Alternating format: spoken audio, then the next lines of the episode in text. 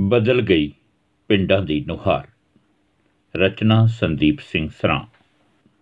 ਪੰਜਾਬ ਦੀ ਬਹੁਗਿਣਤੀ ਆਬਾਦੀ ਪਿੰਡਾਂ ਵਿੱਚ ਵਸਦੀ ਹੈ।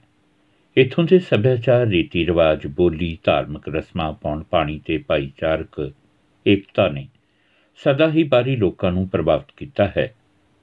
ਖੁੱਲ ਦਿਲੇ ਲੋਕ ਖੁੱਲੀਆਂ ਸੱਥਾਂ, ਖੁਰਲੀਆਂ ਤੇ ਦਰਖਤਾਂ ਹੇਠ ਖੜੇ ਦੁਦਾਰੂ ਪਸ਼ੂ ਧਾਰਮਿਕ ਸਮਾਗਮਾਂ ਜਾਂ ਵਿਆਹ ਸਮੇਂ ਕੋਠਿਆਂ ਤੇ ਦੋ ਮੰਜੇ ਜੋੜ ਕੇ ਲਗਾਏ ਸਪੀਕਰ, ਡੇਰਿਆਂ ਵਿੱਚ ਆਉਂਦੀਆਂ ਮੋਰਾਂ ਦੇ ਕੂਕਣ ਦੀਆਂ ਆਵਾਜ਼ਾਂ, ਸ਼ਾਮ ਵੇਲੇ ਖੇਤੋਂ ਕੰਮ ਸੰਦੇ ਮੁਕਾ ਕੇ ਆਪੋ ਆਪਣੇ ਘਰਾਂ ਵੱਲ ਵਾਪਸੀ ਕਰ ਰਹੇ ਬਲਦਾਂ ਦੇ ਗੱਡੇ। ਬੋੜਾ ਹੇਠ ਤਾਸ਼ ਖੇਡ ਰਹੇ ਬਾਬਿਆਂ ਦੇ ਵਜਦੇ ਠਹਾਕੇ। ਪਾਣੀ ਨਾਲ ਨੱਕੋ ਨੱਕ ਭਰੇ ਛੱਪੜਾਂ ਵਿੱਚ ਅਟਖੇਲੀਆਂ ਕਰਦੀਆਂ ਬਤਕਾਂ ਤੇ ਮੁਰਗਾਬੀਆਂ। ਕਦੇ ਸਾਡੇ ਪਿੰਡੂ ਸੱਭਿਆਚਾਰ ਦਾ ਮੂੰਹ ਮਹਾਂਦਰਾ ਰਹੇ ਨੇ। ਕਿਸੇ ਘਰ ਪਾਠ ਖੁੱਲਣਾ ਜਾਂ ਵਿਆਹ ਹੋਣਾ, ਤਾਂ ਲੋਕ ਆਪ ਮਹਾਰੇ ਡੋਲਨੀ ਚੁੱਕ ਦੁੱਧ ਉਹਨਾਂ ਦੇ ਘਰ ਪਾਉਂਦੇ ਪਿੰਡ ਵਿੱਚੋਂ ਬਿਸਤਰੇ ਇਕੱਠੇ ਕਰਨ ਦਾ ਰਿਵਾਜ ਵੀ ਆਮ ਸੀ। ਅਜਿਹੇ ਰੀਤੀ ਰਿਵਾਜਾਂ ਕਰਕੇ ਹੀ ਲੋਕਾਂ ਵਿੱਚ ਸਾਂਝ ਦੀਆਂ ਪੀੜ੍ਹੀਆਂ ਤੰਦਾ ਜੁੜੀਆਂ ਰਹਿੰਦੀਆਂ ਸਨ। ਖੰਡ, ਚਾਹ ਜਾਂ ਦਾਲ ਮੁੱਕਣ ਤੇ ਗਵਾਂਢੀ ਤੋਂ ਉਧਾਰੀ ਲੈਣੀ ਵੀ ਪਿੰਡੂ ਸਵਾਣੀਆਂ ਵਿਚਕਾਰ ਆਪਸੀ ਰਿਸ਼ਤਾ ਬਣਾਈ ਰੱਖਦੀ ਸੀ। ਦੁੱਖ ਸੁੱਖ ਦੀ ਘੜੀ ਵਿੱਚ ਸਾਰਾ ਪਿੰਡ ਇੱਕ ਦੂਜੇ ਨਾਲ ਸਿਰ ਜੋੜ ਕੇ ਬੈਠ ਜਾਂਦਾ ਸੀ। ਇਸੇ ਕਰਕੇ ਸਾਡੇ ਪਿੰਡਾਂ ਬਾਰੇ ਕਿਹਾ ਜਾਂਦਾ ਸੀ, ਸਾਡੇ ਪਿੰਡਾਂ ਵਿੱਚ ਰੱਬ ਵਸਦਾ। ਅੱਜ 21ਵੀਂ ਸਦੀ ਦਾ ਪੰਜਾਬ। ਉਹ ਪੰਜਾਬ ਨਹੀਂ ਰਿਹਾ। ਪਿੰਡ ਭਾਵੇਂ ਗਲੀਆਂ, ਨਾਲੀਆਂ ਜਾਂ ਦਿੱਖ ਪੱਖੋਂ ਤਾਂ ਵਿਕਾਸ ਕਰ ਗਏ ਨੇ, ਪਰ ਭਾਈਚਾਰਕ ਸਾਂਝ ਵਿੱਚ ਤਰੇੜਾਂ ਪੈ ਚੁੱਕੀਆਂ ਨੇ। ਹੁਣ ਪਿੰਡਾਂ ਵਿੱਚ ਡੇਰੀਆਂ ਖੁੱਲ ਗਈਆਂ ਨੇ। ਦੁੱਧ ਸਾਂਝ ਦੇ ਸਾਧਨਾਂ ਦੀ ਬਜਾਏ ਵਪਾਰਕ ਵਸਤੂ ਬਣ ਗਏ। ਮੈਰਿਜ ਪੈਲੇਸ ਕਲਚਰ ਪ੍ਰਚਲਿਤ ਹੋਣ ਕਰਕੇ ਵਿਆਹ ਘੰਟੇ ਘੜੀਆਂ ਦੀ ਰਸਮ ਬਣ ਗਏ ਨੇ। ਜਿਸ ਕਰਕੇ ਬਿਸਤਰੇ ਇਕੱਠੇ ਕਰਨ ਦੀ ਲੋੜ ਹੀ ਨਹੀਂ ਪੈਂਦੀ। ਸਾਡੀਆਂ ਇੱਕ ਦੂਸਰੇ ਪ੍ਰਤੀ ਲੋੜਾਂ ਹੁਣ ਕੇਵਲ ਆਰਥਿਕ ਲੋੜਾਂ ਤੱਕ ਸੀਮਤ ਹੋ ਚੁੱਕੀਆਂ ਨੇ। ਸਿਆਸਤ ਦੇ ਪੈੜੇ ਪਰਛਾਵਿਆਂ ਨੇ ਪਿੰਡਾਂ ਨੂੰ ਵੀ ਕਲਾਬੀ ਵਿੱਚ ਲੈ ਲਿਆ। ਜੋ ਕੁਝ ਮੁਗਲ ਕਾਲ ਸਮੇਂ ਸ਼ਾਸਕ ਆਪਣੇ ਭਾਈ ਭਤੀਜਿਆਂ ਦੋਤਿਆਂ ਨਾਲ ਸੱਤਾ ਦੇ ਲਾਲਚ ਵਸ ਕਰਦੇ ਰਹੇ, ਉਹ ਕੁਝ ਹੁਣ ਅਜੋਕੇ ਪੰਜਾਬ ਵਿੱਚ ਹੋਣ ਲੱਗਾ।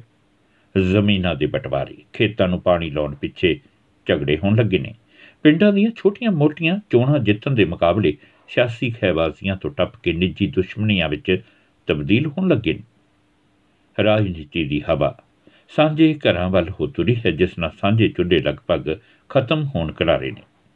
ਜਾਤ ਪੱਤੀ ਆਧਾਰਿਤ ਗੁਰਦੁਆਰੇ, ਧਰਮਸ਼ਾਲਾਵਾਂ, ਸ਼ਮਸ਼ਾਨ ਘਾਟ ਬਣਨ ਦੇ ਵਰਤਾਰੇ ਨੇ ਭਾਈਚਾਰਕ ਏਕਤਾ ਨੂੰ ਵੱਡੀ ਸੱਟ ਮਾਰੀ ਹੈ।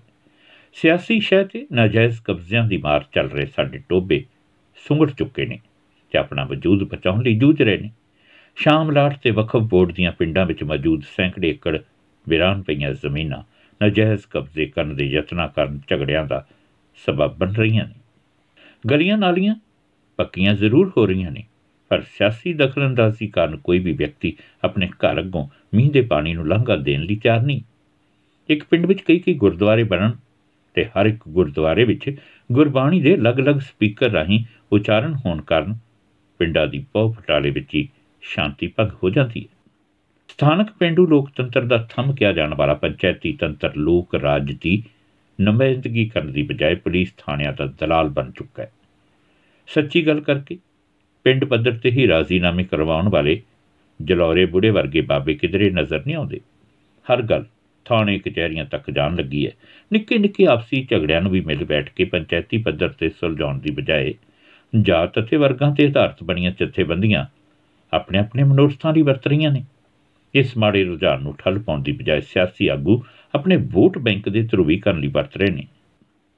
ਅਜਿਹੇ ਮਾਹੌਲ ਵਿੱਚ ਖੁੱਲੀ ਡੁੱਲੀ ਪਿੰਡੂ ਵਿਰਾਸਤ ਦਾ ਚਿਹਰਾ ਮੋਰਾ ਕਹਾਉਣ ਵਾਲੇ ਸਾਡੇ ਪਿੰਡਾਂ ਦੀ ਰੂਹੇ ਹਵਾ ਵਿੱਚ ਸਿਆਸਤ ਦੀ ਗੰਧ ਕੁਲ ਚੁੱਕੀ ਹੈ।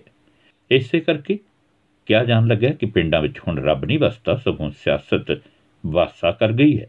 ਪਿੰਡਾਂ ਵਿੱਚ ਭਾਈਚਾਰਕ ਏਕਤਾ ਦੀ ਬਹਾਲੀ ਲਈ ਪੰਚਾਇਤੀ ਸਿਸਟਮ ਵਿੱਚ ਕ੍ਰਾਂਤੀਕਾਰੀ ਸੁਧਾਰ ਲਿਆਉਣ ਦੀ ਲੋੜ ਹੈ। ਪੰਚਾਇਤੀ ਅਦਾਰਿਆਂ ਦੀਆਂ ਚੋਣਾਂ ਪਾਰਟੀ ਚੋਣ ਨਿਸ਼ਾਨ ਤੇ ਲੜਨੀਆਂ ਬੰਦ ਹੋਣੀਆਂ ਚਾਹੀਦੀਆਂ ਨੇ ਤੇ ਸਿਆਸੀ ਲੋਕਾਂ ਦੀ ਪੰਚਾਇਤੀ ਚੋਣਾਂ ਵਿੱਚ ਦਖਲ ਅੰਦਾਜ਼ੀ ਬੰਦ ਹੋਣੀ ਚਾਹੀਦੀ ਹੈ। ਕੇਵਲ ਚੁਣੇ ਹੋਏ ਨੁਮਾਇੰਦਿਆਂ ਨੂੰ ਹੀ ਪਿੰਡ ਪੱਧਰ ਤੇ ਚੌਧਰ ਦੇਣੀ ਚਾਹੀਦੀ ਹੈ। ਜਾਤੀ, ਵਰਗ, ਪੱਤੀ ਆਧਾਰਿਤ ਵੱਖ-ਵੱਖ ਧਰਮਸ਼ਾਲਾਵਾਂ ਅਤੇ ਗੁਰਦੁਆਰੇ ਬਣਾਉਣ ਤੇ ਰੋਕ ਲਾਉਣੀ ਜ਼ਰੂਰੀ ਹੈ। ਪਿੰਡ ਪੱਧਰ ਦੇ ਝਗੜਿਆਂ ਨੂੰ ਪਿੰਡ ਪੱਧਰ ਤੇ ਨਿਪਟਾਉਣ ਨੂੰ ਪਹਿਲ ਦੇਣੀ ਚਾਹੀਦੀ ਹੈ। ਹਰ ਸਾਲ ਪੰਚਾਇਤੀ ਨੁਮਾਇੰਦਿਆਂ ਤੋਂ ਲਿਖਤੀ ਰੂਪ ਵਿੱਚ ਲਿਆ ਜਾਵੇ ਕਿ ਉਹਨਾਂ ਦੇ ਵਾਰਡ ਵਿੱਚ ਕੋਈ ਨਜਾਇਜ਼ ਕਬਜ਼ਾ ਨਹੀਂ ਹੋਇਆ ਤੇ ਝੂਠਾ ਸਾਬਤ ਹੋਣ ਤੇ ਸਜ਼ਾ ਦੀ ਵਿਵਸਥਾ ਕੀਤੀ ਜਾਵੇ। ਪੰਚਾਇਤੀ ਜ਼ਮੀਨਾਂ ਦੇ ਕੁਝ ਰਕਬੇ ਵਿੱਚ ਦਰਖਤ ਲਾਉਣੇ ਜ਼ਰੂਰੀ ਕਰਾਰ ਦੇਣ ਲਈ ਨਿਯਮਾਂ ਵਿੱਚ ਸੋਧ ਕੀਤੀ ਜਾ ਸਕਦੀ ਹੈ। ਮਨਰੇਗਾ ਸਕੀਮ ਅਧੀਨ ਪਿੰਡਾਂ ਦੇ ਛੱਪੜਾਂ ਨੂੰ ਭਰ ਕੇ ਪਾਰਕ ਬਣਾਉਣ ਦੀ ਚੱਲ ਰਹੀ ਰੀਤ ਨੂੰ ਬੰਦ ਕਰਕੇ ਛੱਪੜਾਂ ਟੋਬਿਆਂ ਦੀ ਨਿਸ਼ਾਨਦੇਹੀ ਕਰਕੇ ਉਹਨਾਂ ਨੂੰ ਮੁੜ ਵਿਕਸਿਤ ਕੀਤਾ ਜਾਵੇ।